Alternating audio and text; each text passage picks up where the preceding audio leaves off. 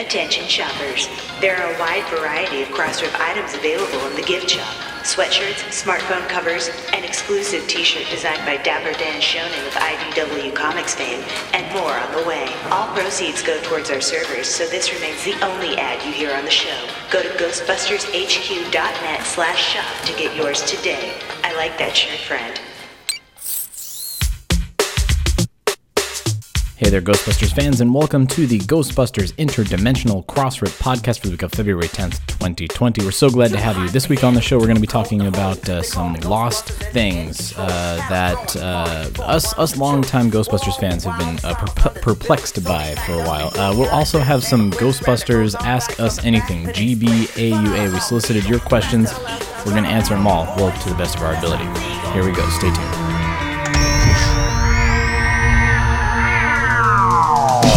Still Playing with Toys presents the Ghostbusters Interdimensional Crossrip, the biggest podcast since 1909. So great. News, interviews, and commentary on everything Ghostbusters. Are you the key Here are your hosts, Troy Benjamin and Chris Stewart. You know, it's just occurred to me we really haven't had a completely successful test of this equipment. Oh, we have fun. Uh, I solicited questions, uh, a little bit of an ask me anything, uh, Oh, uh, and and I've got Good. some I've got some fun ones. So that's I what we're gonna do. I had stuff for your original one, but yes, let's do. I feel uh, like because the more we'll I thought it about it, that one needs some research. Like that one was kind of a half baked idea. So we'll we'll come back to that one. Uh, for for Yeah. those of you that are wondering what the other idea is, uh, I want to discuss the flaws of Ghostbusters uh, because uh, the first two movies uh, are not perfect films.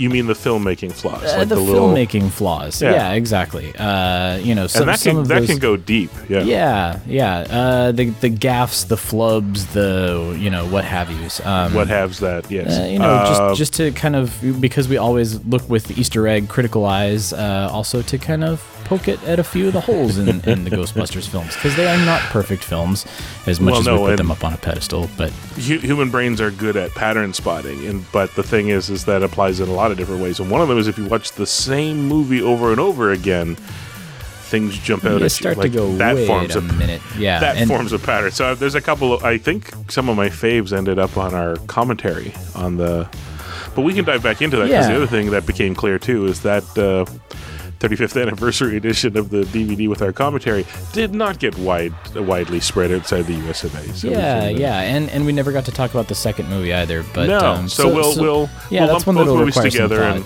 yeah. Maybe we'll even sit down and uh, get a couple more 2016 screenings in and see if we can throw some of that in there too. Yeah, we can So- do all three. Uh, we'll, Yeah. we'll review those so that when we go into Ghostbusters Afterlife, we have that firm uh, expectation in check that it cannot be a perfect film. Yes. Um, but, But you got a new uh, one, which was amounted to uh, GBAMA. GBAM. I like that. That's going to be the title No, of sorry, G- GBAUA. Ghostbusters. Ask Ghostbusters us. asks anything. yeah, Yes, there yeah. go. Instead of ask me, yeah. But uh, all right, so quick, quick, some news, and then into our uh, AUA, GBAUA. Egon, Peter, I have some news from the world of Gozer. I got some pretty cool stuff cooking up over here if you want to just turn your head. Multiplanar Kirlian emanation. Now, well, here's your next month's cover of GQ. Check out the aura on this sucker.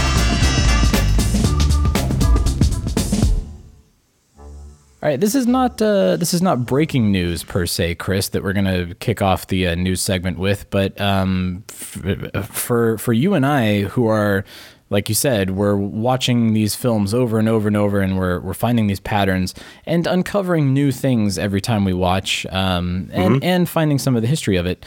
Um, our fellow fan uh, Alex Newborn, who I think is a kindred spirit of ours and, and enjoys kind of uh, researching the history of the films and and diving deep into the behind the scenes of it all. Uh, yeah, possibly even more than us because he's been doing it since since '89, technically. Oh my! And and has such a wealth of knowledge. You know, uh, speaking of that uh, anniversary Blu-ray disc, we name check him a couple of times on that commentary. But uh, so Alex does this.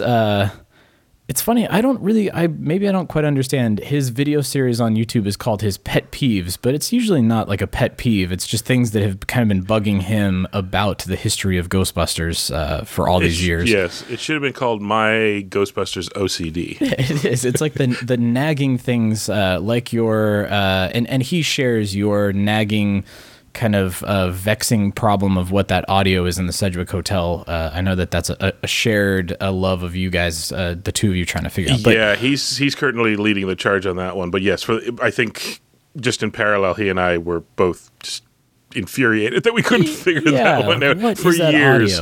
Um, but something that's also kind of been not just for for this small group, uh, but for everybody at large, uh, the alternate versions of the Ghostbusters theme. We know that Ray Parker Jr.'s theme was written in, in a relatively short amount of time, and that other people were commissioned to do themes before him um, that may not have necessarily worked. And for the longest time, even in our um, Tobin's audio guide where we talk about the theme, uh, I mentioned that Hughes and Thrall uh, theme, which you know, uh, collaborators with Dan Aykroyd wrote "City of Crime" uh, for the Dragnet movie with him, performed it with him. Um, but then for the longest time, there's that little snippet that's in the the teaser trailer that we thought that that was Hughes and Thrall, and somebody reached out to I think it was Glenn Hughes or one of the two of them, and he was like, "No, that's not us. That's not our song." Yeah, And we all kind of went, "Wait, what? We always thought that that was yours." it's got the the that whoa whoa whoa whoa whoa at the yeah, end there. that that's kind of the hook for that one. wow. Um, and so Mr. Alex Newborn, this is a very roundabout way to get to it, but uh, Yes. But Alex Newborn and uh, Derek Osborne and uh, forgive me, there was a third person, and I should have written it down, who's mentioned uh, in Alex's video, but Mr. X. Mr. X, Mr. Actually, X. it's fine. Frankly, everybody should go watch the video themselves, anyways. Just Yeah, don't listen yeah. to, And to us retell it. I don't want to play the audio because I don't want to take away from Alex's video. so course. go go uh, search for Alex Newborn on on YouTube. But um, so long story short, he and this team have found an alternate version of the ShoWest reel that was on the 35th anniversary uh, Blu-ray disc. And uh, if you're not familiar, it's uh, Bill Murray and Dan Aykroyd in front of the soundstage with the Ectomobile. They're doing their pitch for the theater owners uh, at, at ShoWest, which is now called CinemaCon. Um, you know, why should you show Ghostbusters in our theaters? Let us tell you what's in store and let's show you some footage. The funny thing is that that 35th anniversary Blu-ray disc is played without music and it is very clearly obviously edited there's a lot of like jump cuts and stuff like they've extra they've they've excised some stuff from the the content um and we now know why because there was an alternate version of the theme song underneath that that probably had to be stripped out for rights reasons and it is the mysterious Hughes and Thrall song uh Wild Night is that what it's called As I cough it up. that was the Get it all perfect out. reaction. like, oh. Well, more to the point, again, go go watch the video. Like a- again, we're we're more excited to be telling people it's been found, but we're not, let's not you know let's not give away everything here. Yeah, it's it's a very sort of bouncy. That's uh, up- that's me covering upbeat- for the fact that I've forgotten what it's called. I think it is. I think it's called Wild Night. Uh, Right. Or you know, it's it's like the Ghostbusters are having one wild night is basically the the gist of the song. So Right. Uh, so it's it's one of those things where now we have to kind of wait. Whoever has this uh, mysterious VHS tape and wherever it came from, um, we'll have to. I, I, it sounds like it's being digitized, remastered, uh, maybe cut to the picture that was on the the Blu-ray disc or something, just to kind of Yeah. restore it so that we can see it. But uh, I'm excited, man. I've always kind of wanted uh, those two th- versions of the theme. I always thought it was one version, but now it's two versions of the theme song, and, and here's our chance. Yeah. Um, I don't know. I still hope that we get good copies to listen to someday. Uh, this will do in the meantime, and I think it may have to do forever because I don't. I don't know how much of this stuff. Every year that goes past is one year further away from. Nobody remembers where the masters are, Yeah. right? Or the masters have deteriorated, or just uh, Well, or and it's something that can't see the light of day because of you know my my hunch is that there's no music on that version that's on the Blu-ray disc is because there's some legal thing they can't clear that music because the song was never finished, the song was never purchased, uh, they don't have any of the rights or royalties or any you know it was a demo. Um, so how do you clear that uh, as a as Yeah. a lawyer? But um, so anyway, so uh, very cool. Go check out Alex Newborn's uh, his whole series. You know, uh, it. I, I think the poor guy must have a terrible commute because he always does it when he's sitting at a dead stop in his car. Um, so Yeah. uh, it's it's it's a, a fun series to to check out. But uh, and then speaking of unearthed things, uh, the 800 number, which uh, we had thought had been lost again, not knowing that there are people that want to see or hear things 40 years later. Uh, why would you ever keep an outgoing message on an 800 number for 35 years? Uh, but the, the recording from 1984 was unearthed by the Southland Ghostbusters, and uh, maybe maybe it was better buried. I don't know. What what were your impressions of it, Chris? Um, it's pretty early '80s Saturday Night Live. It's um, it's got a lot of guys will be guys and gals will be gals, and it's I mean it's not super awful, but it's at the same time kind of come on, gentlemen, it's 2020. Uh, Um, yeah, it's the. I mean it. It's the sort of like ladies' man, uh, like Festrunk brothers kind of humor uh, that you, you can tell that they're just ad libbing it, they're improving Yeah. it, but um, at the same time, it's like which, uh, which, to be honest, I think was exactly what they did for the ShoWest Reel as well. Um, they did a lot of ad libbing yeah, over almost the entire production of the movie. Um, yeah, I think last time you and I talked about it, we kind of discussed what were the chances we'd find it, and we had set it at fairly low on the basis of it would require somebody in 84 when home taping was going, but certainly not at its peak. Nowhere near its peak. I think it was kind of in the first third of its home consumer life. So it was still kind of expensive to get the machines and, you know, all that sort of thing. Somebody would have had to have caught it on on TV in the New York area, which means you can't count on the country, somebody in the country, entire uh, United States to pick it up. Somebody in the New York area would have had to be up at night, put it on tape, just Yeah. randomly or whatever, and then held it for 35 years. And we were like, wow, those are some low odds. Yeah, Um, yeah, and then called the number and who had access to a speakerphone in '84? Yeah, you know, I remember right, that was a big deal. That my dad had the box on his desk that was the speakerphone. Um, but and as it happens, we have it now. But the the thing we didn't think likely did happen is, as you put it, it sounds like somebody put like one of those micro recorders. Yeah, like Or a, maybe- a dictaphone, like uh, one of those mini tape recorders. Yeah, Yeah, or the answering machines where you could just hit record. You know what I mean? If, even if you had the lineup, you could just hit record and away they went, sort of thing. But not a great tape. Like it was literally some.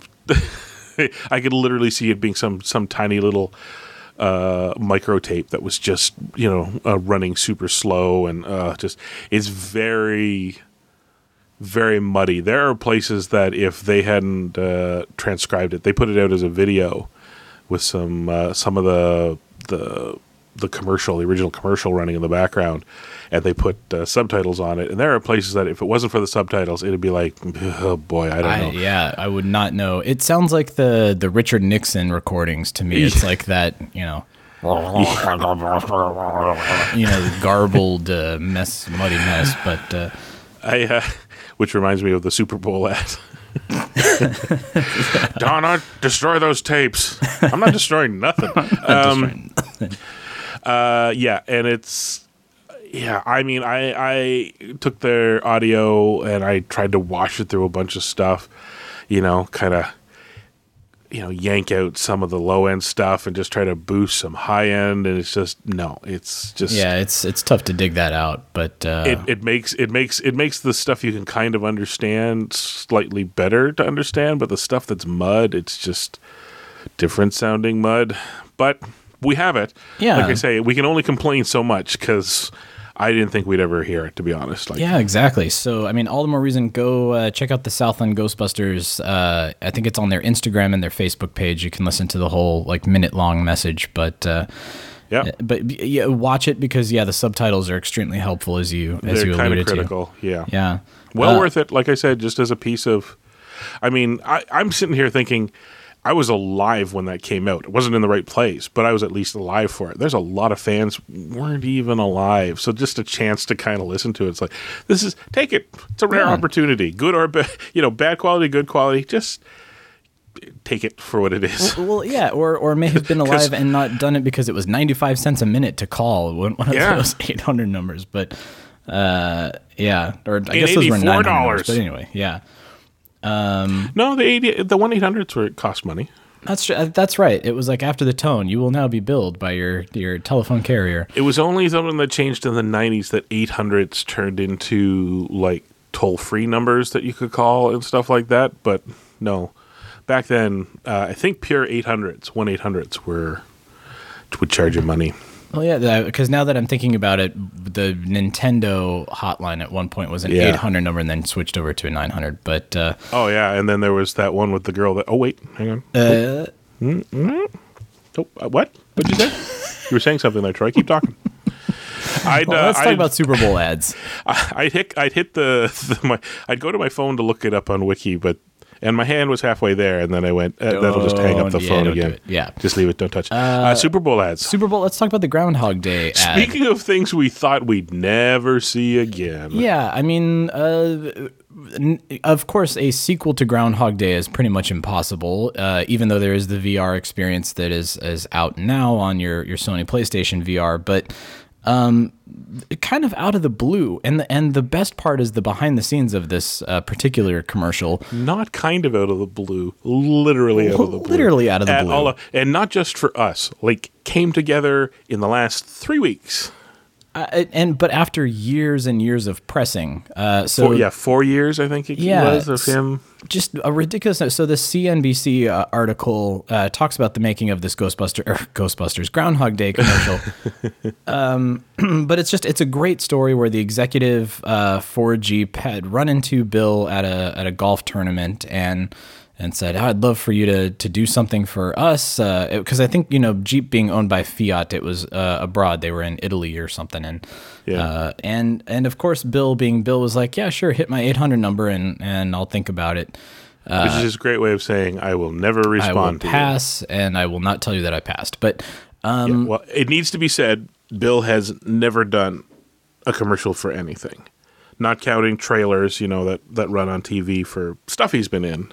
Well, yeah, and I was also trying to think: is that necessarily true? Because I feel like he was in like a Nike commercial, like a basketball commercial of some sort, around the time of Space Jam. But Again, I'd look it up, yeah, don't do it. Don't. but it would bring to prevent bring technical Studio difficulties. North, Yeah. Secret Studio North to a crashing halt.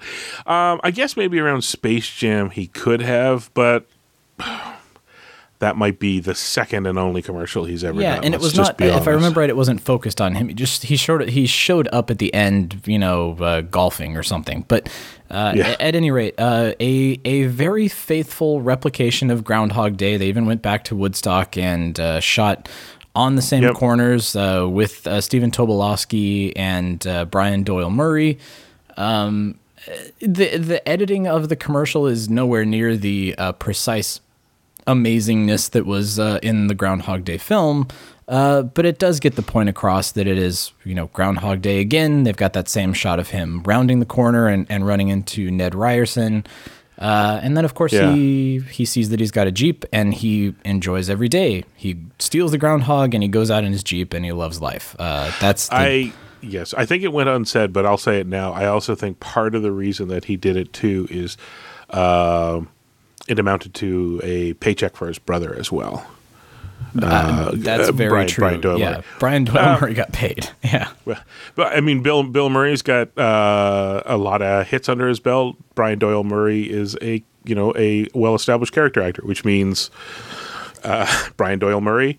Uh, Bill Murray can turn down commercials, and Brian Doyle Murray uh, definitely wouldn't probably wouldn't say no because hey, you know, family and and all that sort of thing. So, um, but at the same time, the article also pointed out that just by the way it came together, as in, I guess months ago, he finally the the chief executive clicked on this idea and sent it to Bill and never heard back and decided, well, I guess it's never happening. Uh, and then with uh, it was the 16th or 17th of January. Yeah. So try and process that, given that Super Bowl Sunday was what the Uh, fourth the- yeah, of February. f- yeah, the first week of February. So you've got three whole weeks to shoot and edit a Super Bowl commercial and I'm- spend the money to buy the ad space. Yeah. They yeah, like and they they said that too. Like they I guess negotiations for space sometimes can go right up to the last minute. So that that didn't hobble them. They were preparing to maybe do let it go or do something else, but but being able to secure the space this close is not unusual. They were able to call uh, Fox and, and haggle it out and, and find the space. But some of the other stuff, like like I I can't imagine what the crew was like, uh, and then securing stuff. Like, uh, imagine what it would take to descend upon. Uh, what? Where's that? Pennsylvania? yeah, out in the middle of nowhere. Woodstock. Sorry, it's in New York. Yeah. Woodstock, New York. So Yeah. imagine descending upon that, the same town, and going, we we need that corner again. Uh, I mean, you can see where they got smart, which was um, him coming out of the house, and I'm not even 100 percent sure it's the same house. Well, in the bedroom too, they had to recreate the bedroom, bedroom, with the the clock bedroom. radio and Yeah. yeah. Uh, as they pointed out, secure the musical rights for Sonny and Cher. I'm pretty sure though, if you're spending money at the last minute to get a Super Bowl out there, uh, ad Yeah, out there with Bill Murray, spend for that that music. if yeah. they if they say lots of money, you go here's the bag of it. Just shut up and give it to us. Like whatever, done. Uh, but they got to clear it. You know that's got to be all all all papered and all all that sort of thing. Um, they needed the corner because it's the same corner with uh, Stephen Tobolowsky to do his needle nose Ned uh, shtick one more time. uh, and then everything else is just sort of where they could like they just found a good street to put the Jeep on. The what do they call it? The is it Renegade? The Jeep Mandalorian? I, Uh, The I can't Jeep remember. Mandalorian. Ah, that would be a great tie-in. That Anyway, would be a good that's one. But uh, and then uh, if you flip it around, they had a vague mock-up of, of the news van. Uh, a And- and rough approx- yeah. a rough approximation of of uh, Chris uh, Chris Elliott and um, and Andie MacDowell. Andie Oh, yeah. MacDowell. Uh, don't stare too closely. It's not them, obviously. Uh, and his brother with somebody, you know, holding the, the the groundhog. And then all he had to do was go run up, steal it. Spoiler alert. Get in the jeep and drive off. And then everything else is outside of town. So they kind of. They were kind of smart about it. They Yeah. they took advantage of the he just wants to go driving in the truck thing and uh, and uh, should you know go to a farm, shoot that thing there, uh, and then probably turn the camera around on the farm, put Bill Murray over by that tree with the groundhog in a baby carrier, Yeah. uh, snowshoeing his way around, complaining. I don't know where we parked. I was following. That is the best line, by the way. Yeah. It's not getting enough credit, uh, and you know it's a Bill Murray line. So of all the Super Bowl stuff where people are are sweating bullets at ad companies trying to write these clever ads and all that, Bill Murray showed up. I mean, honest to God, he must have like. So if he says on the seventeenth, "I'm in," the best is maybe they start shooting. They oh, they said it was the twenty three days, so twenty fourth or Yeah, twenty sixth or something. And he was literally on the plane writing the commercial on the way there, and he Yeah, said was we just- threw that script out the window because it's Bill Murray, and he just ad libbed ninety percent of it. Yeah, So out of all that, Bill Murray stands there in the snow with a groundhog and goes, "I don't know where we parked. I was following you." And I'm like, "There's ad guys killing themselves right now." like, I couldn't have written that. Yeah, It's it's like the it's like that uh, the the producers, writers, uh, creator panel for Parks and Rec. Where they asked the director, like the, the the who directed most of them, wrote and directed most of them, what his what he thought the funniest line of the series was, and it was Chris Pratt going, "Leslie, I typed your symptoms into the search thing here, and it says your problem uh, is your network connectivity." You're, oh, yeah, it may be a problem with your network connectivity. and he said, Chris thought that one up, and it hurts me. It Yeah, hurts that, me to that think. didn't come up in the writers' room. Yeah, It's so it's the same thing. Bill Murray just threw out everything, right? From his no, no, no, getting out of bed to the. I mean, let's be honest. Not him again is probably not the strongest one, but uh, I think the only thing they probably gave to him was the concept of looking at the Jeep and going, "Well, that's new," as in it's Groundhog Day repeating.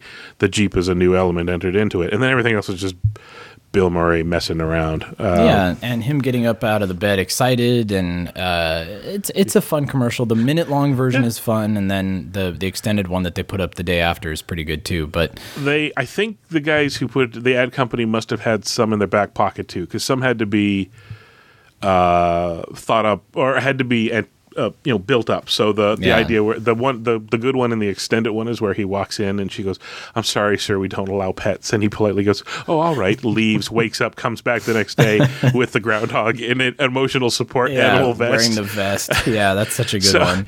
You don't. You don't. It's not like you can run into the the nearest, uh, you know, PetSmart and go, "Do you have a groundhog-sized emotional support vest, please?" It's, Um, yeah, it's so good. And I mean, the the kind of the sense that I got from this, and I, I saw a few uh, interpretations on online.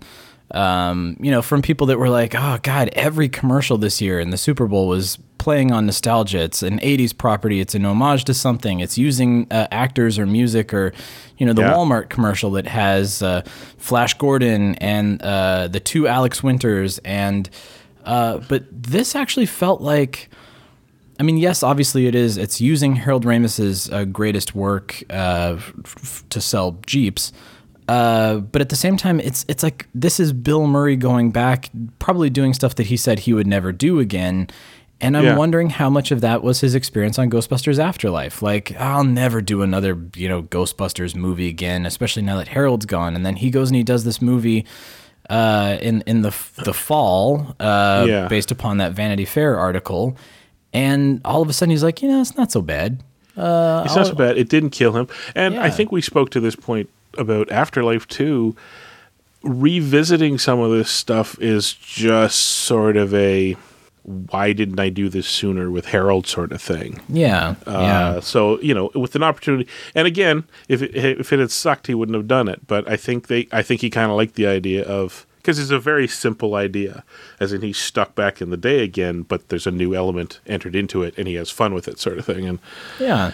And, And- I, and- I, I'd like to think Harold would be kind of tickled by it. Like, yeah, oh, okay, sure, you don't. I don't want to do a sequel to this movie, but I'll do a sixty-second commercial for the Super Bowl that you pay a ridiculous amount of money for, probably equal to the budget of the original film. And sure, why not? But I mean, but don't you think too? Bill Murray's the kind of guy that if he can see a way to generate again, going to the uh, Brian Doyle Murray thing, if he can find a way to generate money for you know his old friends, family, and grandkids and all that, and it's not hard. Yeah. Why And- not? And and drum up interest in Groundhog Day, which he always considers one of his, you know, favorite films that he's worked on Exactly, on Groundhog right. Day. What are the odds that the Super Bowl's on Groundhog Day? So, Well, that yeah, it, and also again his friend. It, it- I mean, inarguably his best work too. Um, yeah, just keep it keep it alive, right? So. and we Yeah. did a fun commercial out of it. So, And it's always fun to watch Stephen Tobolowsky do a needle nose Ned. Uh, the funny part is, out of all of them, Stephen Tobolowsky, he may be semi immortal too, because he has he hasn't changed a bloody bit. He never seems to change in any of the stuff he does. So oh, I mean, Uh, it, the, the all the outtakes of him, you know, doing his like tiger roar, and it's it's just great stuff. But I got to go looking now because I guarantee you, if he's not still doing his own podcast, uh, he has, he's definitely going to show up on others, and we'll Yeah. talk about it. And I want to hear more. I think he, well, he was doing that. Was he on One Day at a Time? He was on one of those uh, sitcoms, and it was kind of taking up all of his time. But uh, Yeah. But anyway, so I, I'm sure you've all seen it if you're listening to this podcast. But if you haven't, go go check it out. Watch it a few times. It's uh, it's pretty brilliant. And uh, if you're, if you're not aware, fan, the the minute they ran in the Super Bowl, there's like a two minute long one online. Is that how it goes, or is it thirty like- seconds it's like to a, minute? Yeah, it's like I think it's 90 seconds, or yeah, maybe Yeah. it is a full two minutes. But There's a um, there's a there's a much longer version which has like uh, some of the stuff we talked about was not in the Super Bowl cut. So yeah, and and the best part is is I don't know what the arrangement was, but I, I don't know how it works. Like, do some of them like um, you're not you when you're hungry? Like that went the national. Snickers bars. Yeah, That started with the Super Bowl, but it kept going. Like they ran that original one and then just made more of them. So I'm kind of hoping if you watch TVs and commercials and all that, they may run it for a few more months just in other places too, right? Yeah, But, or uh, we'll see like a, a, a 15 second version that's got stuff that we haven't seen in, in the uh, previous versions too. So, But yeah, at keep- the end of the keep an eye day, I think they got their what do you figure it is? Five million dollars for their spot. Like out. boy, I mean, the the budget for the production alone was probably at least five million, uh, and then You think?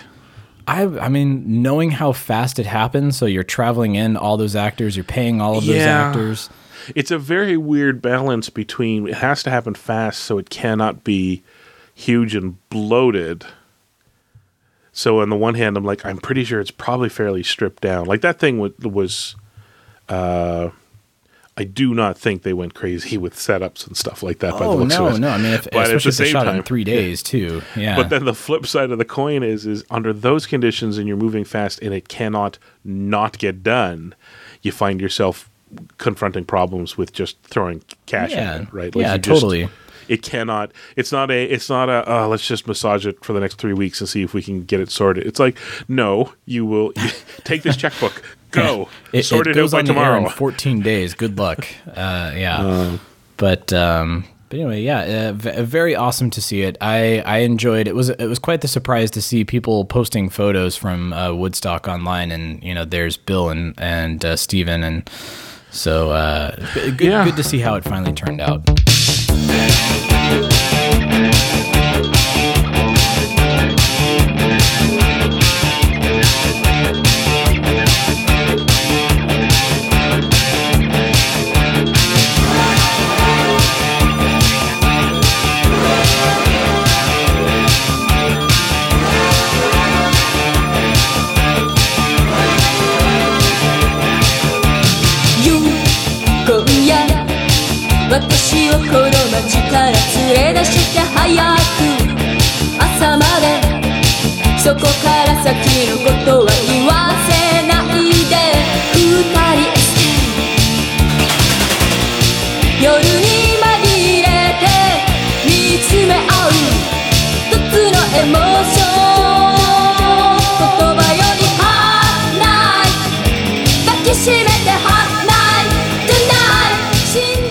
welcome to our first ever GBAU AMA meeting.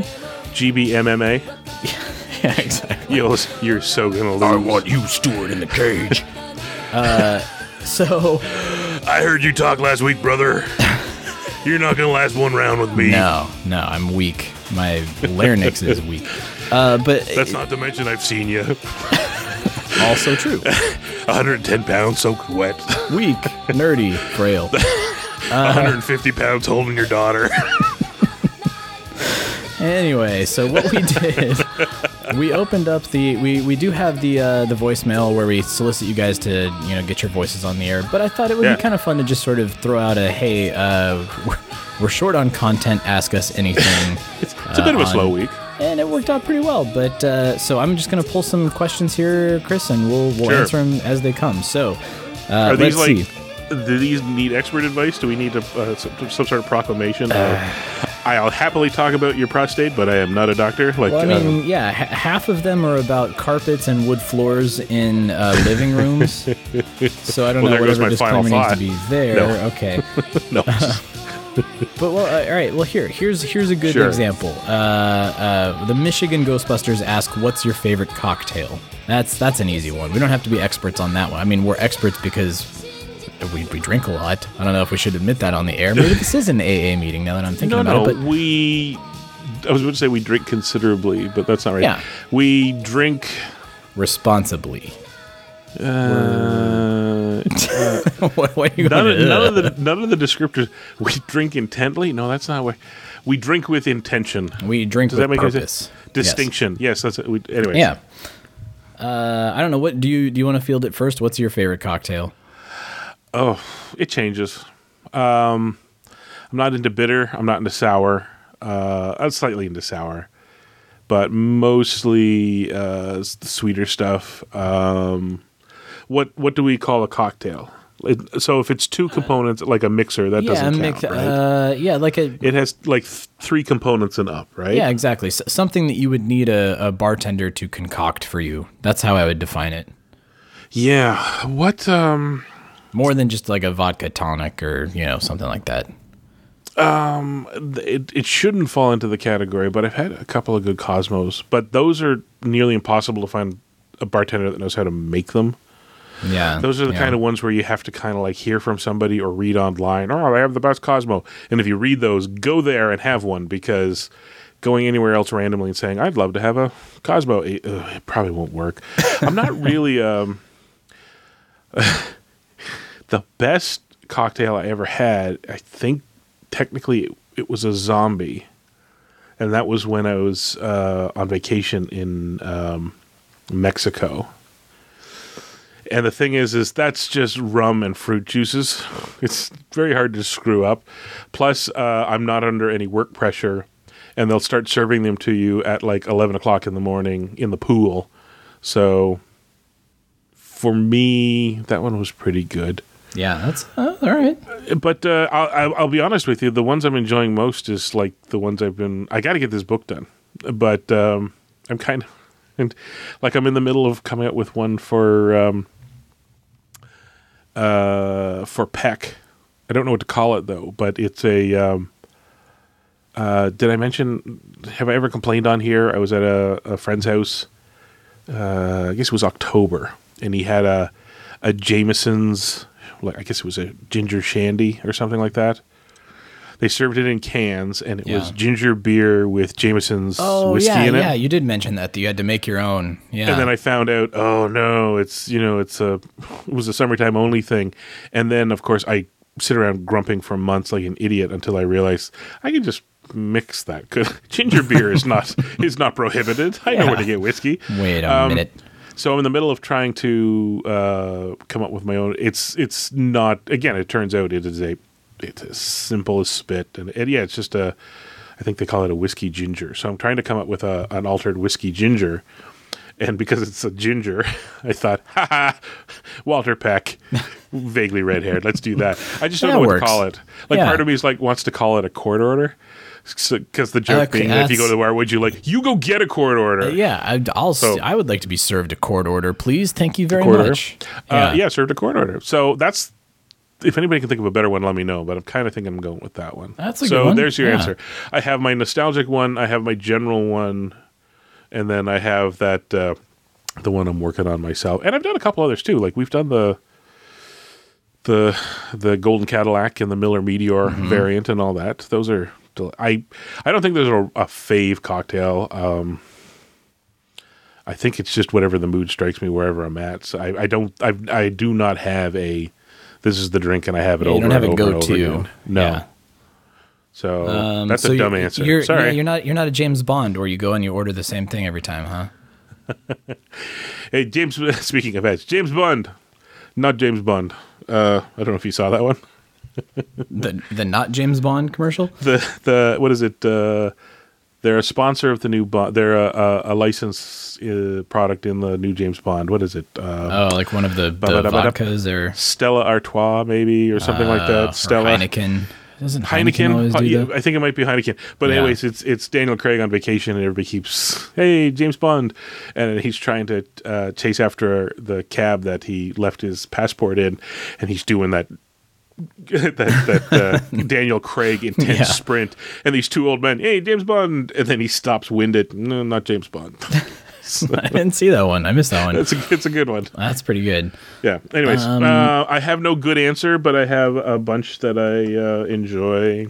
Mm. Well, there you go. That's I like beer. That's all I'm going to say. No, I'm just kidding. You are, you know, that's not, I, I will say f- you, I'm interested to see what you say about your cocktail because I know you are more of a discerning I. I- yeah, I do. I do enjoy going to the uh, the small craft breweries, and uh, in- fact, you know, I still I take issue with your uh, critique of Granville Island Brewery. Uh, like winter ale. yeah, but no. uh, The I, there are many fine beers that I drink from Granville Island, but ah, they're delicious. That's- chocolatey ale, I'm like, It's a mm. must stop every time you're in Vancouver. But I uh, want no, beer I mean, I want chocolate. I don't want chocolate beer. This is I, I mean, dumb. I get that. I get What kind of alcoholic Willy IPAs Wonka too, crap is this? That's fine. To each their own. But uh, I would say my favorite cocktail. I, I my friend Jason and I have a go-to where everywhere we go, we have to try either their uh, old fashioned or their Manhattan. Uh, you can tell the caliber of a place based upon the old fashioned or the Manhattan that they serve you. Right.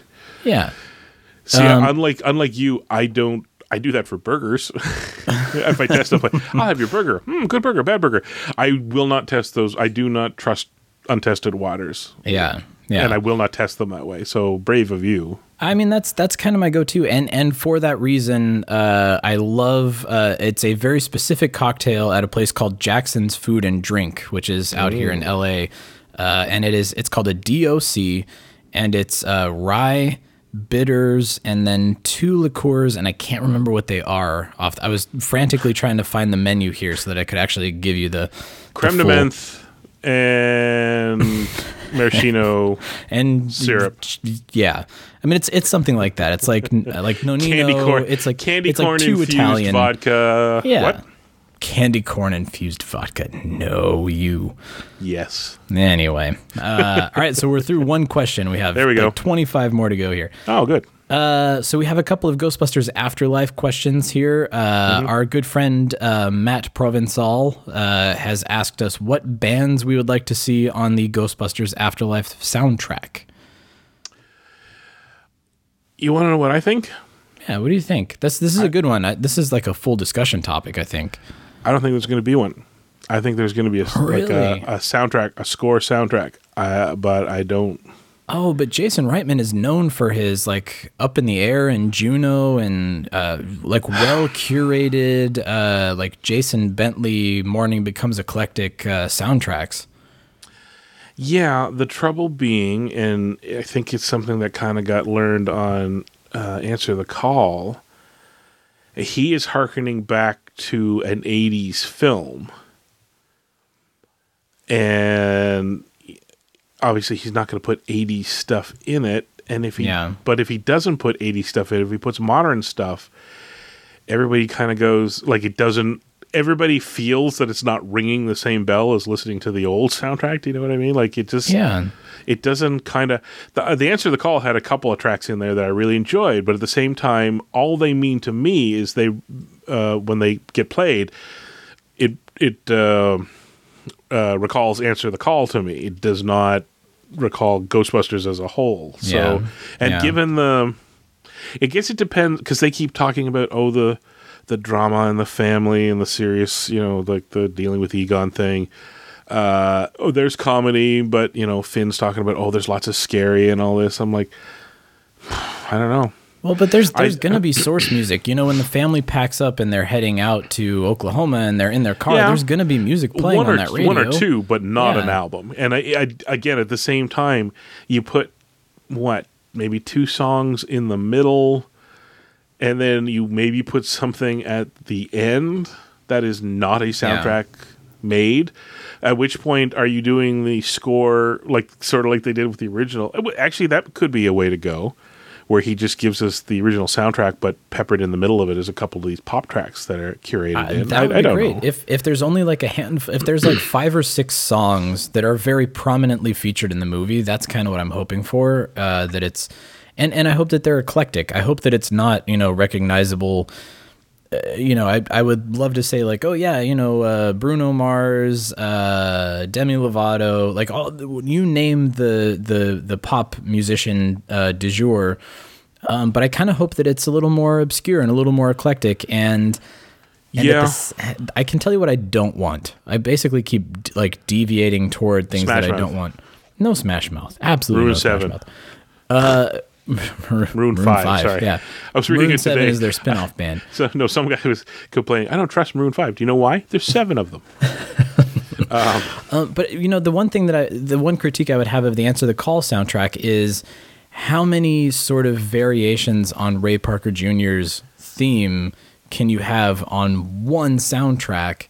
And I, I love that theme song. We have talked Yeah. about how it's it's catchy. It's not a great song, but it's catchy, and it's it's been with us for so long uh, that when you get to a soundtrack that is okay, so the first song is uh, uh, "Good Girls," which is its own thing. Then you have like uh, the Fall Out Boy version of the song. Then you have the Mark Ronson version of the song. Then you have Yeah. the Pentatonix version of the song. Then you have uh b- samples of the song within a song uh so I, I kind of i i don't want them to rely upon the ghostbusters theme song as heavily as answer the call did Yeah, I'll tell you, out of that entire answer the call, that G-Eazy track actually was my favorite of the entire soundtrack. Yeah, yeah. Uh, but same Um, thing. References who you're gonna call. Like it's it's got it right there. It in, like, references the who's hook is going the- to call, but he, yeah, musically, uh, uh, the, the, yeah, I guess the who call kind of, yeah, a little bit, a Yeah, little well, bit. I see what you're enough that Ray Parker Jr. got credit on the the I guess music that's true. notes for that. You know, I guess that's uh, true. So yeah, well, uh, I, but I don't that's know. It- it's it's a tricky one. It is a really tri- uh, who specifically like to see on it though. Like kind of Juno alternative. See, at this point, it just becomes people we like, especially if you if you mention like the the eclectic, yeah, not uh, top forties. Like in that case, I'm like, I can I can. There's a bunch of stuff off of the last three Tycho albums that I think would be really great. Like they're yeah. very atmospheric. Some of them are kind of darker. Some of them are sadder. Some of them are happier. You know what I mean? Like Yeah, I could I could hear somebody more like a like a, a Saint Vincent or you know, uh, yeah, yeah. I mean, it, it's it's it's hard to say. It's hard to really pinpoint. You know what this family from wherever they're moving from to Oklahoma. Let's say it's upstate New York or whatever. Uh, they're It probably would be- listening to stuff that's trendy and, and kind of hip and cool uh, at the time. Yeah. So it would be fun to if you want to play around with newer names. Perhaps again, not huge names.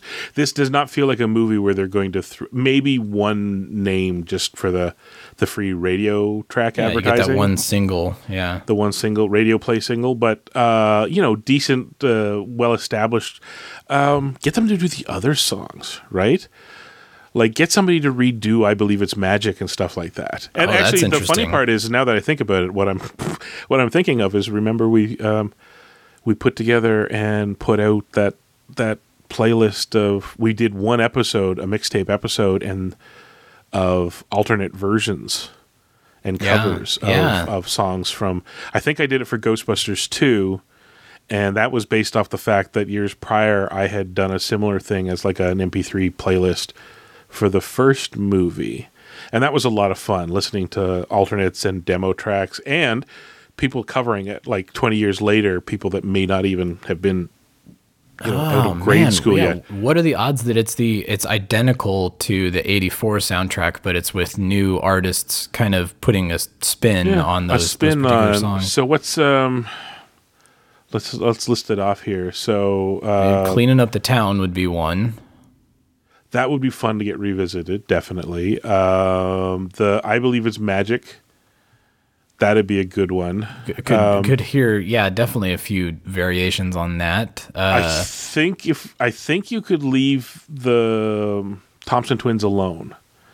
That one is not a super well known. Um, uh, in the name of love, not a super well known track of theirs. and, and you listen to the new Pet Shop 80s. Boys. It's Yeah. it- it- they're still doing the same thing. Uh, Depeche Mode still doing the same thing that they were doing uh, back in the '80s. So Yeah, or um, you know, get the get the vocals, uh, get the you know get the masters, and then remaster that track. You know, beef it up so it's not that you know the tinny '80s recording. That's me being mean. Uh, the, uh, Well. the, the '80s recordings aren't tinny, but compared to the how much you can master into tracks now. Uh, for listening to you know in your inside your skull headphone sort of thing that you can get you can beef a lot more out of recordings um, ew, that sounds ma- bad. but to say, I'm sitting there going, I don't think that me beef up. You can beef a lot. I'm 13. I'm, I'm If anybody Anyway, leaves the studio saying I beefed out an album, walk away. Just Uh. walk away. Um, did you watch the Grammys? Did you did they beef did you out catch did you catch so and so beef out that live performance? beef that live performance? Um, Uh, gross. gross, total gross. But I think the Thompson Twins is a good one if you want to do like a kitschy throwback to the '80s at any point in it, like you know the radio at the hardware store or whatever. Just run the, that original Thompson's Twins one. You Yeah, leave that yeah. alone, and then remaster it, put it on the album because that would be a great one to hear remastered. That's a that one's a solid '80s Thompson Twin track. Um, Saving the day. Does saving the day turn into something else or no? Is that is that too on the nose Hmm. 1980s? Yeah, it's a little close. I can't discount that a clever musician might not be able to cover it. And kind of, it's a great track too, but if it has a particular characteristic, it's got a bit of that 80s cheese to it. But it could it could be an instrumental without the lyrics though. Like that Yeah. that same sort of driving uh, intro that you hear in That's the movie true. could The be the horns and the do, do, Yeah. do. yeah, that'd be that could be good. Um, and and like I said, some of these can be they could be deconstructed as Easter eggs too, right? Like the TV's running in the background and a commercial runs, and you you're playing you're playing that bit of music as the as the jingle sort of thing, right? and all of us go, "Oh my god!" And everybody who's not familiar just doesn't pick up on it. Yeah, Uh, is there anything else? Because of course it was a mix. It was half Uh, Hot Bernstein Night. and like Oh, Hot wow. Night would, and Disco Inferno. oh, Disco Inferno has to be in there. Uh, what else would be That a- one, that one's a no-brainer because that one has already been remastered, re-engineered, and reissued. Yeah, a few yeah. times. Uh, not to mention uh, covered by producer DJs, right? To give it more, you know, to really amp up uh, where house music has gone, rather than the where where they were in the disco era when they put that out, sort of thing. So you could, and I think that was one of the ones that we put out in the mixtape. Like you can, there's a, yeah, you could get a really good uh, Yeah. disco inferno in there. Um, well, so That's I, that's some good driving music too. yeah, but I mean the whole soundtrack is good driving music, Yeah. except for Air Supply. I always skip the Air Supply song, but uh, Dun, dun, dun, No. dun, dun, what the hell are you doing? Uh, dun. So anyway, so I, I bet this is a question that they are facing right now in in the edit bay, working on the. in my what What? That's a different song. That's is no, it? No, that's the Air Supply song, isn't it? no. Or is No. that the? Or is that an Air Supply- song from an entirely different album? Yeah, you're wait. See, you skip it too. You don't know. I don't know. Uh, here's here's a good here's a good question. Sure. We c- and and thanks. That's a good question, Matt. I mean, that's one that I bet we could spend a whole show completely talking about. We didn't answer your question as as you phrased it, but hopefully you got Well, something yeah. out of it. So James Green Jr. on the uh, the Twitters asks, "Who is smarter, Egon or Egon's brother Elon from the Earth Day special?" I got my answer. All right, well, you go first. Elon. Elon, why Elon? Really? Yeah, because Elon saw where the hell we are right now 30 years ago. You remember that Egon time Egon said? I was about to say, you remember that time Egon said we should do something about climate? nope. Elon, he was in there. Not only that, in there and fighting. So All I right, answer I'll give you that. Elon. Thank you. I, I will play the devil's advocate and say Egon because nobody ever heard of Elon before and they never heard of Elon after. So, um, you know, just saying. yeah, well, well, I'm just saying history will prove Elon right. we may all be dead in the process. Well, we're already on our way there uh, and growing every day. Egon Egon is Egon is great because Egon as a character he was the 80s end of um, a 30 year trend through the 50s 60s and 70s of B movies and science fiction scientist guys Yeah. Yeah. and half the time they didn't know what the hell they were doing but he was he, he benefited from being at the tail end of the i'm going to make the special tool that solves the special problem. Only whereas in most of the time in the 50s ones they were like i made the thing and it caused the problem so maybe it's up to me to try and fix it or here's the problem and i made the thing and maybe it'll work. Whereas Egon went here's the problem. I made the thing and then I made this thing to go with it that helps you track down the thing you're going to shoot.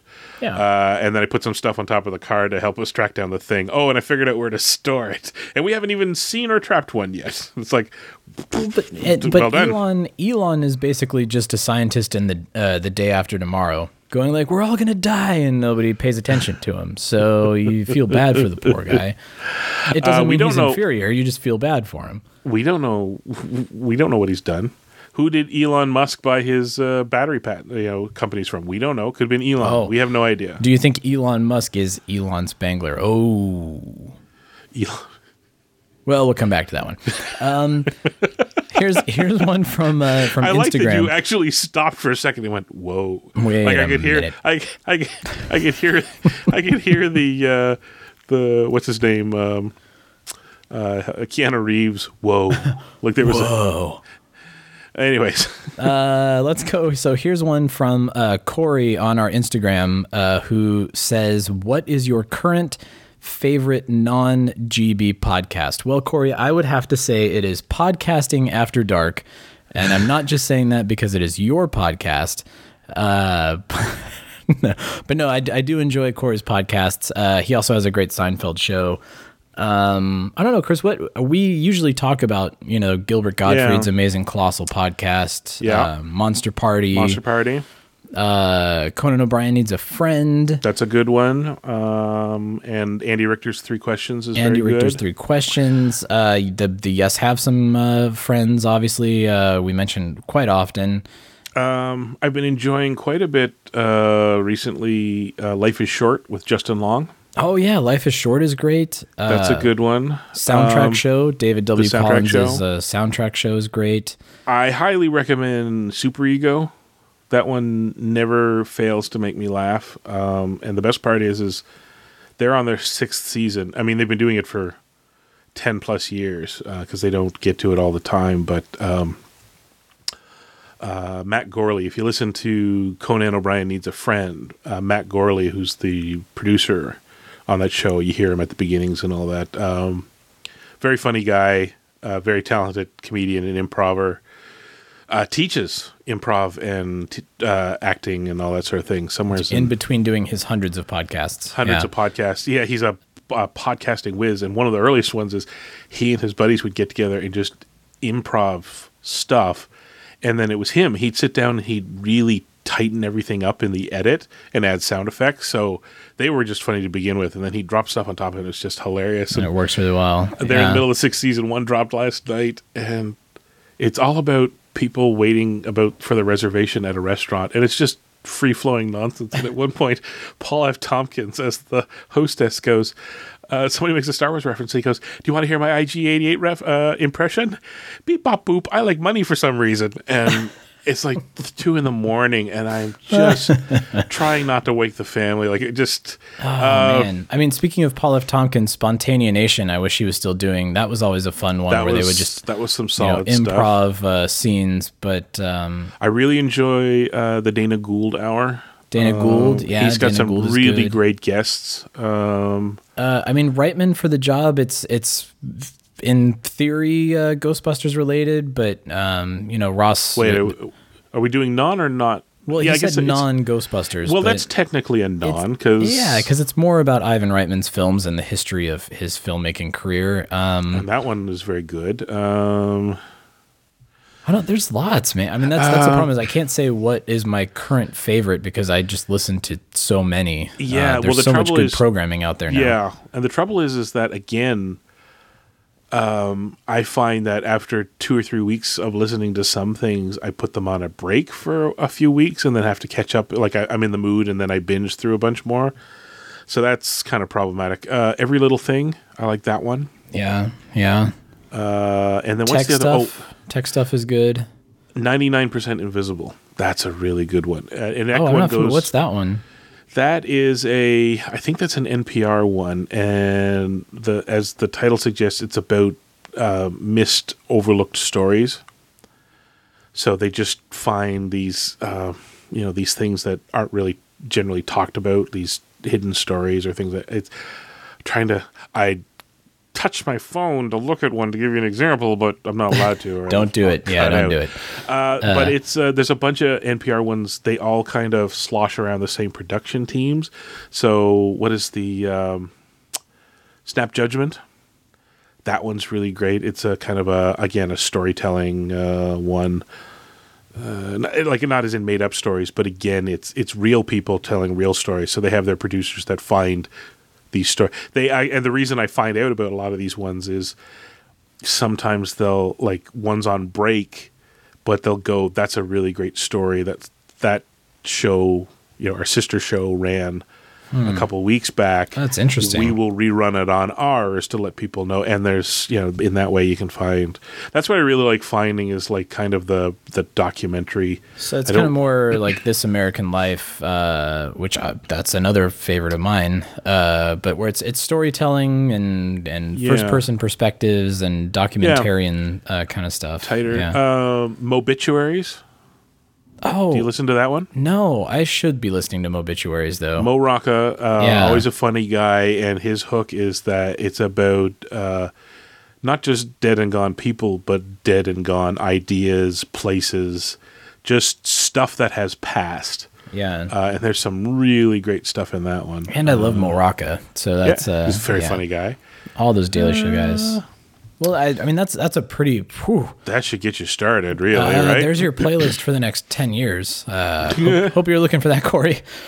Um, all right, should we do one more? Hold on, let's see. Man, these are all actually really good. I should Just save some of these. We can. oh, you right. want to save some? Okay. Uh, well, here's one that I think will take some time to get into, but here's one that I think we can kind of like. Uh, so Dan asks, "Am I wrong for thinking that the Ecto One A is cooler than the Ecto One?" Parenthetical, it is though. Wink face. I, I Dan, I don't think you're wrong. I think the Ecto One A is awesome. I love the Ecto One A. It's got a special place in my heart. yes. It's kind of ridiculous. I'm not going to lie. I, I do understand why Yes. if the Ghostbusters were a real thing, they they downsized after 1989. Yeah. Um, hearken unto me, internet generation. The word of the day is subjective. well, true. Yeah. you can be you can say the Ecto 1A is way better and be absolutely right and from where I'm standing completely wrong and both are correct. And bo- Um, yeah, there's yeah, totally. uh, and to be honest, that's one we keep talking about when it because I find as time goes on, it's weird to run into people that are like, "Oh, I like Ghostbusters 2 better than the first one." I'm like, "Okay, I mean that's not me." But at the same time, I understand people come at it from different angles, different ways. They like different things about it. Uh, obviously, we will spend the rest of our lives trying to point out to people that uh, a lot of people, uh, uh, you know, discovered Ghostbusters through Answer the Call, and they're completely right that Yeah. for them that it's a great movie, even if you do not like it. Um, And that doesn't make them wrong. Doesn't make Dan I- wrong. It doesn't make anybody that loves No. Answer the Call wrong. It's just that's your your perspective on I it. yeah. like the Ecto One A, um, because it was the first of the model kits you could make. Oh, Uh, interesting. The first chance you could make yourself, other than the the real Ghostbusters. That was really the only. Yeah, that might have been the only other Ecto you could get at the time was to make the model kit of it. I I mean that's okay. That's interesting because I would say I I like the Ecto One A because and I tried to convey this in in the Ectomobile manual book. It's it's the digital version of the analog Ecto One. So it's Yeah. got the satellite dish and it's got the PC inside and. It's a lot.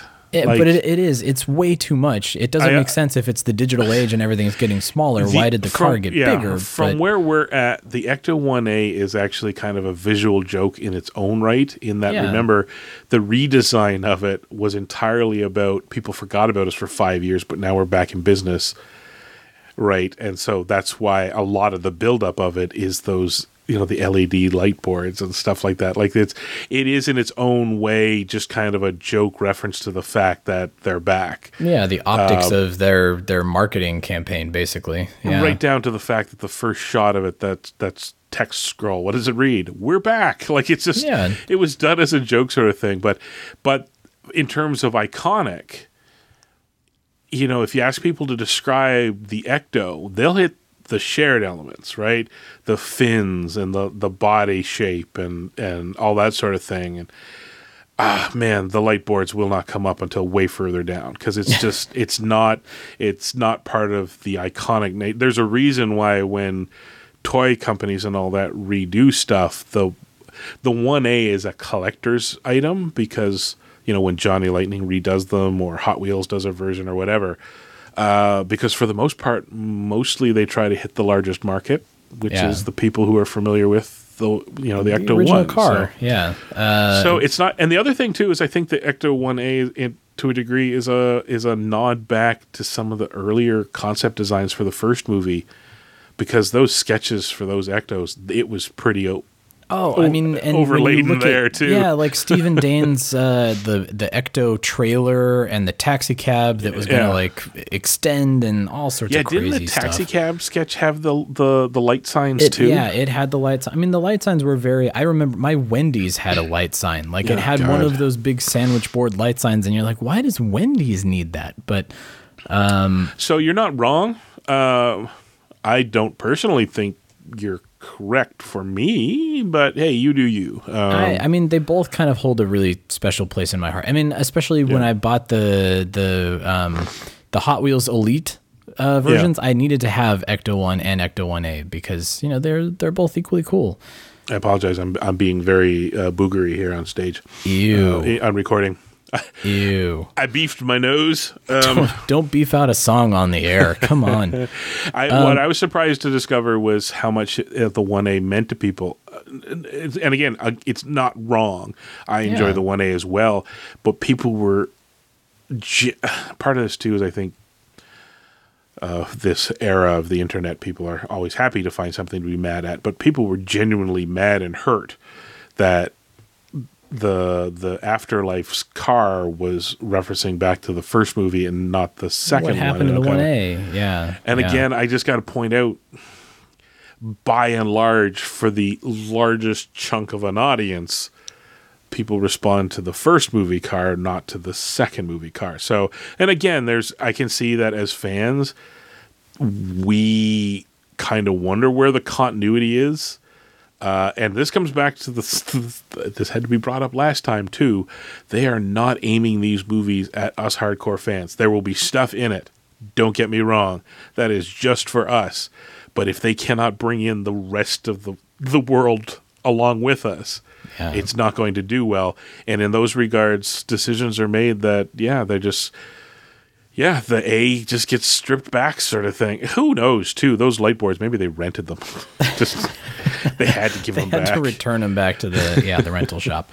I Um, also, I often, I still hold a, a hold out hope that the next time uh, Monster Trucks uh, has a, a a revival, somebody lifts that idea of mine to do the fiberglass shell body, do like do an ecto monster truck, sort of like the remote control one that came out. Yeah. Uh, And if you're just tuning in- Gravedigger.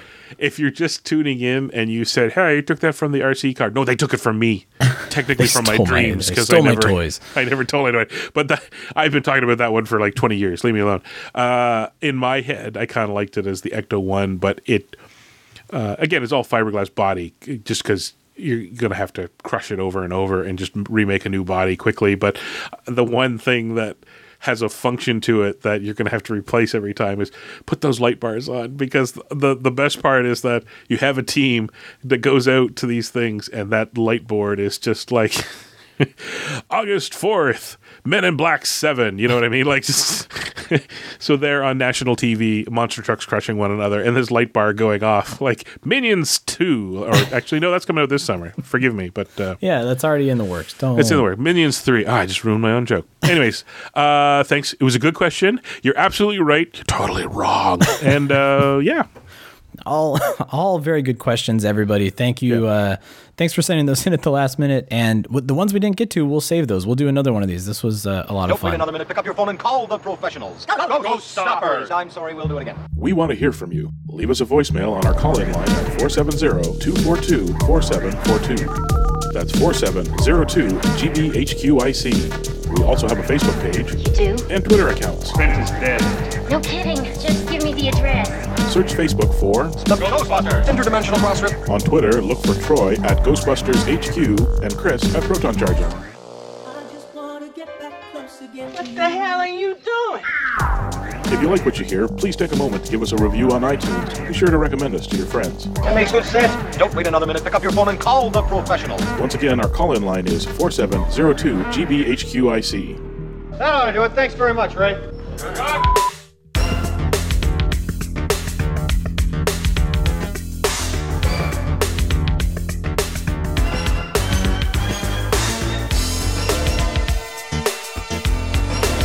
All right, Chris. Um, I have one more question Sure.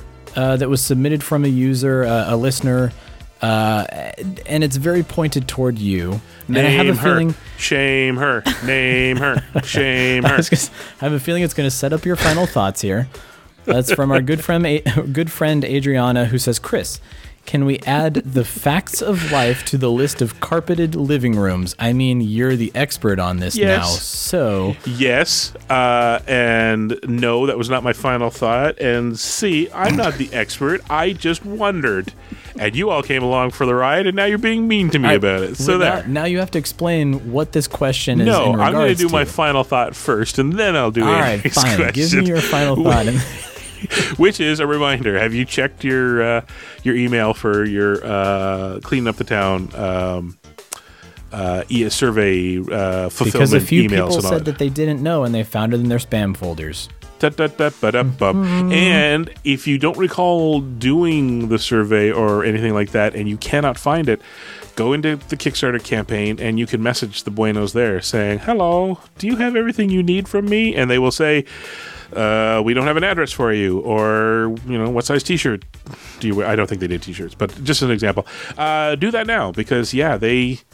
I think since we recorded last time, uh, the UK stuff, uh, not on Netflix, but basically on everything else in the UK. And Canada is uh, close behind here now. Getting close, uh, and uh, that typically means the US is probably not far behind. And again, everybody will ask, "Where's my disc?" Relax, they'll get it sorted. Like it's been a 12 year journey to get here. Uh, things have kind of changed. They have these partners now. We've said it before. Anyway, first steps. If you want that uh, disc of yours, j- j- stop complaining and at least get them the information so you can get your buttons and their uh, patches and however things shake out. Get all that stuff as a backer that you need. So there, that was my final thought. That's a good final thought. Thank you. but now back back to the sitcoms. Come on, Stuart. I had a really dumb shower thought, which was you very so multi-camera sitcoms, meaning uh, typically what you regard as a uh, live in front of a studio audience, which means they have three or four cameras rolling around at any given time, and the director is going camera two, camera four, whatever. They're jumping around. Um, Filmed those in front of a ones- sti- uh, live studio audience. live studio Yeah. because you cannot stop and then you know do alternate takes of the same thing like um so an arrested development is a sitcom but it is not what we're talking about because they shoot it like a movie a single camera technically uh, yeah.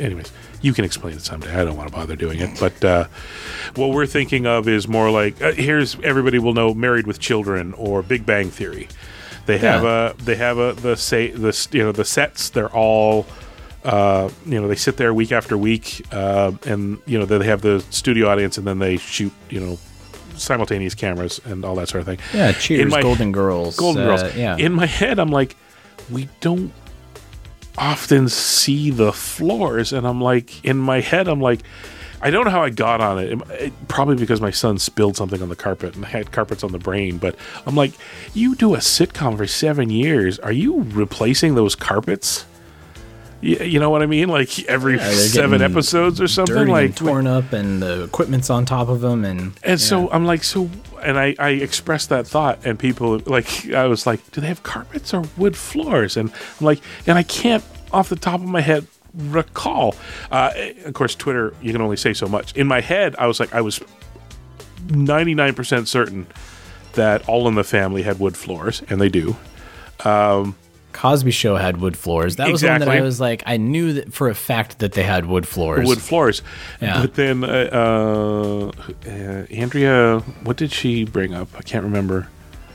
And I remember uh, uh, Brian Dewar of the Ghostbusters British Columbia. He, um, uh, sorry, Brian Duell of the Ghostbusters British Columbia uh, mentioned uh, Fresh Prince turned out he was wrong.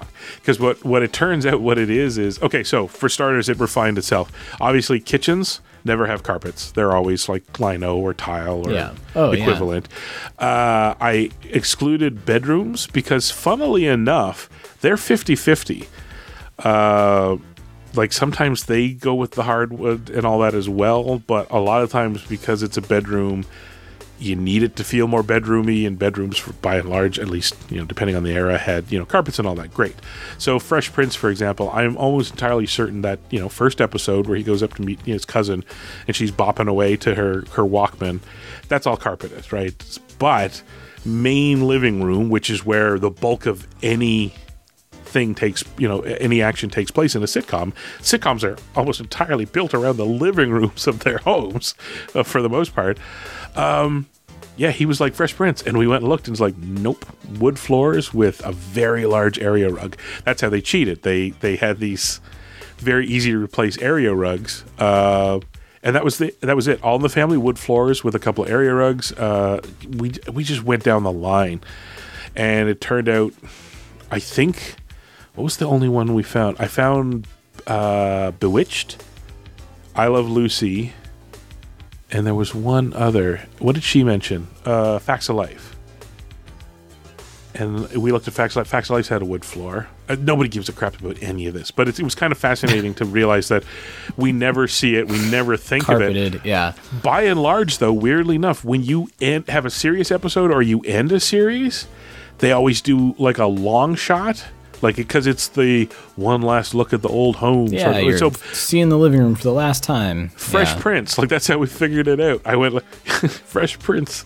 Uh, no, somebody else uh, pointed it out to him, and they found the picture, and it was the shot of you know Will Smith. La- you know, uh, uh, was the last one out of the house, and that living room was empty and bare wood floor. Um, just.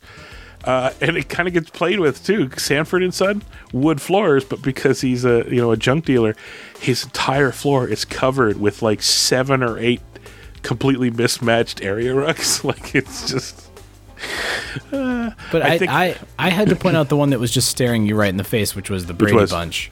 Because Yeah. the living room was carpeted, the rec room was carpeted, the backyard was carpeted with an AstroTurf. well, see, I was getting to that one. That one is a in a weird place because that living room is actually technically carpet, wood, and tile. and the brick. front yeah. the, a brick tile like the front Yeah. the front door area and steps down are brick to carpet to this little side nook area that serves no function as far as I can tell, but it's wood. Like it was a real weird one. And then you're right, uh, out back, um, going with the AstroTurf, uh, Punky Brewster. Somebody pointed out that her room, for a fact, her room had uh, carpet because it was weird carpet. Like it was, it was, it was kooky. yeah, And it like out, shag. yeah. it, it, it wasn't shaggy. It was it was essentially printed astroturf, right? Like it was a, it was like a kid's playground printed astroturf with like road on it and stuff like this. Like it was very funky sort of thing. Yeah, well, Uh, for the five of you that are still tuning in to the cross rip, uh, If you've made it this far, frankly, you'll probably listen to whatever the hell I'm talking about anyway. But at this point now, what I'm looking for is the weird outliers. Um, so Sanford and Sons, which is wood floor, but it's got wall to wall area rug, or um, other Alf, things. where you barely ever see the ground you barely ever see the ground because of the there's a- puppet. because yeah. of the puppet. Well, that was a funny one because I went looking. It's wood floors, but it has a secondary reason, which was it actually had like a giant pit. And I think there was an article with uh, what's his name uh, who played Willie. Uh, he was saying it was semi-dangerous working on Alf because yeah, there's these open holes in the floor that you have to act around. Uh, I want the blooper tape of them tripping. Fun. It's like those fail videos of you know people uh, stepping off of uh, into manholes or into uh, Oh no! oil change pits terrible. in the garage. No, the poor didn't say they production people that funny. fell into those was- pits. No, No, No. you're just saying that because they're one of your people. it's uh, yeah. Risk management would Risk not management. approve. Uh, so there. There's the dumb answer nobody wanted to the dumb question I asked earlier that Andy is trying to shame me over. So, nah. Uh, actually, the other thing I figured out uh, watching this is there's a lot of people that like to do, and I, this came up before too, because there was a company that does high end versions of them, but there's a lot of hobbyist people that like to recreate sitcom sets in miniature. Yeah, yeah. Those are really cool. Those were selling for like three hundred bucks, and It was the Seinfeld one, yeah. And I think you and I talked about, man, we Yeah. uh, we'd pay money for like a Ghostbusters one, real easy. Give us Um, that that firehouse garage bay diorama. Hey, we brought it back to Ghostbusters. How did we go. do that? Yeah, I'm heading into a kind of a weird. I, I've always had a thing about miniature stuff. Like there's photos of me as a kid. One of my favorite toys when I was like a four years old or something like that was the um, the grocery store play sets. You know, with Yeah. hundreds of grocery items because I loved little boxes of cereal and stuff like like and little plastic cans of soup. I just absolutely love that stuff.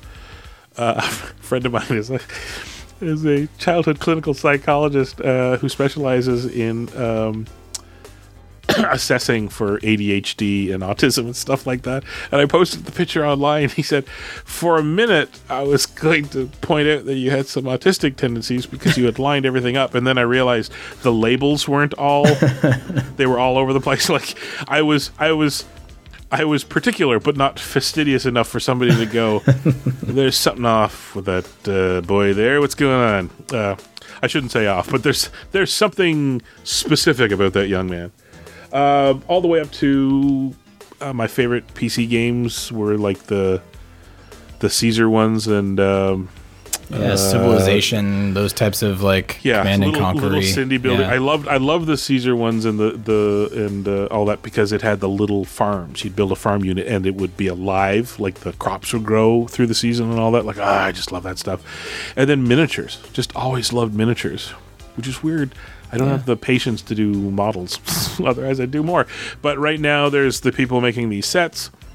Uh, there's you can order them. They're little tiny. Um, uh, little ones you can build yourself. They're just generic ones. One was for a bookstore, but somebody had pictures where they had kind of modified it. And in my head, I'm kind of like, that'd be awesome. Redo it. And the books are like, you know, board games that I own and stuff like that. Sort of like uh, the people that uh, printed out the the to scale uh, real Ghostbusters toy boxes yeah, for the, the figures, stuff like that. Uh, and th- but then at the end of the day, my absolute favorite is there's a Japanese artist that likes to do these um, back alley areas or small side streets, complete with lights and all that. But he, they're they're you put them in your bookshelf between books like a like a not like a bookend, but literally like, book you- alley. A book alley, and he's he's designed them that they go off around the corner. So it's not like you look to the end and it just ends. It just it literally looks like if you could shrink down and walk into the shelf, you could just walk off into a little. I love that stuff. Ah, that's Again, funny.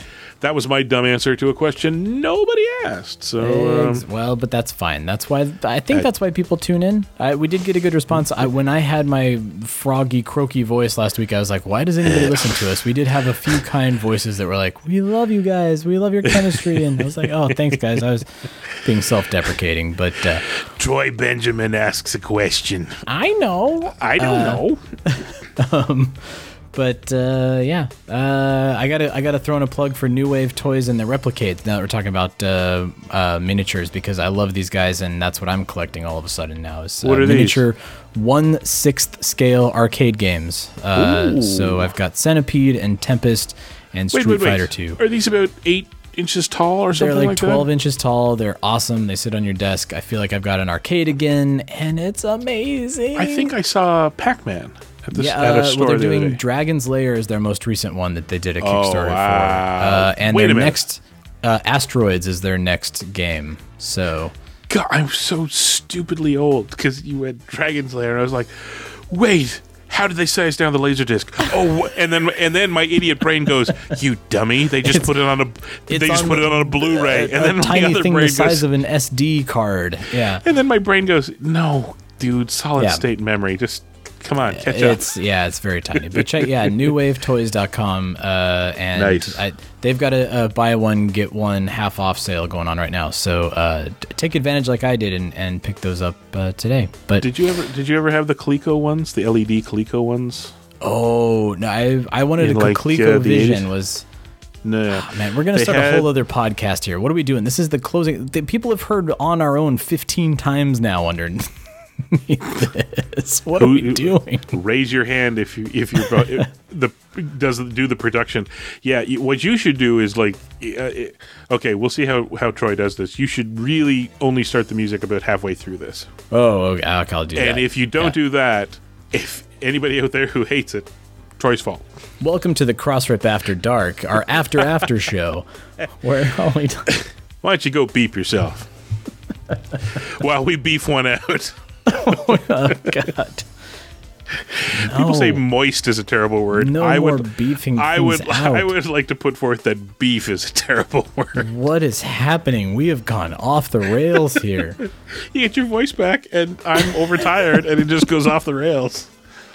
Uh, Somewhere's man. Dustin Milne is driving around Alberta going, I just need 10 more minutes before I get to my job. Just keep talking just dumb please, stuff. just stretch. Uh, all right. Well, here's what I'm going to do. I'm going to say to everybody who wants to jump off of this train, we'll see you all on the other side. Thanks for joining the Ghostbusters Interdimensional Crossrip. Visit us at protoncharging.com, ghostbustershq.net, and stillplayingwithtoys.net. That used to be one of my two favorite shows. Anything you're doing is bad. I just want to let you know that. We'd like to get a sample of your brain tissue. Next week, though, hairless pets.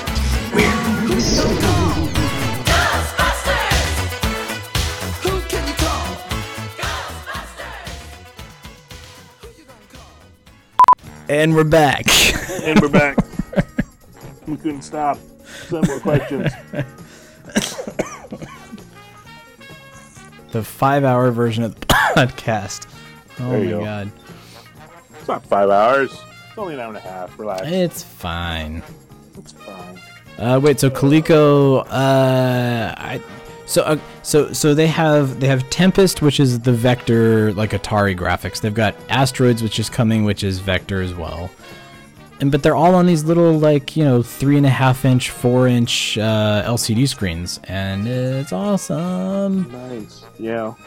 That makes sense. The scale, the, the screens can handle it now. So Yeah, and and the the little interfaces, you know, they're one sixth scale, so it's like you've Yeah. got the trackball for Centipede, and it's a marble, and uh, the, the like the spinner for Tempest is just like you know a little cap, uh, yeah, and it works it works pretty well. It's not the you know exact same experience, but for somebody who has no space, uh, it's my arcade now. I paid good money for Robotron. That'd be a good one. Oh, Robotron. Uh, somebody mentioned Tapper. I really want Tapper. Would be pretty good. I have uh I have one that's about 14 inches tall, but it's just the cabinet, and it's designed for putting your iPad on.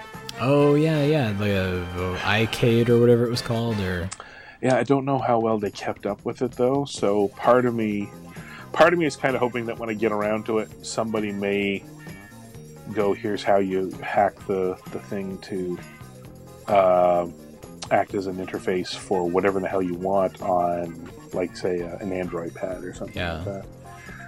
Or alternately, the buttons are there. It's just a two-button controller and a joystick. But that would handle quite a bit of stuff. I think it'd almost be easier to rewire it, like build a small screen into the cabinet and like you know do like a Raspberry Pi emulator Yeah. inside to wire it up to those controllers and just just have a tiny MAME cabinet. That'd be fantastic. see that? I mean, yeah, a MAME cabinet would be cool for like a, a full size or even just like a half size. But these these are so tiny that I know. like I, I, I'm there with you. Like the trouble is, is I would love to have a MAME cabinet. I don't know where the hell I'd put it, but yeah, something that's like a foot tall or a foot and and tall. and that's yeah the, the so the Arcade1Up um, cabinets that they've got now that are one uh, half scale is it even half scale but they're like the kind of uh, they they look like you could uh, maybe like a bar stool size you know.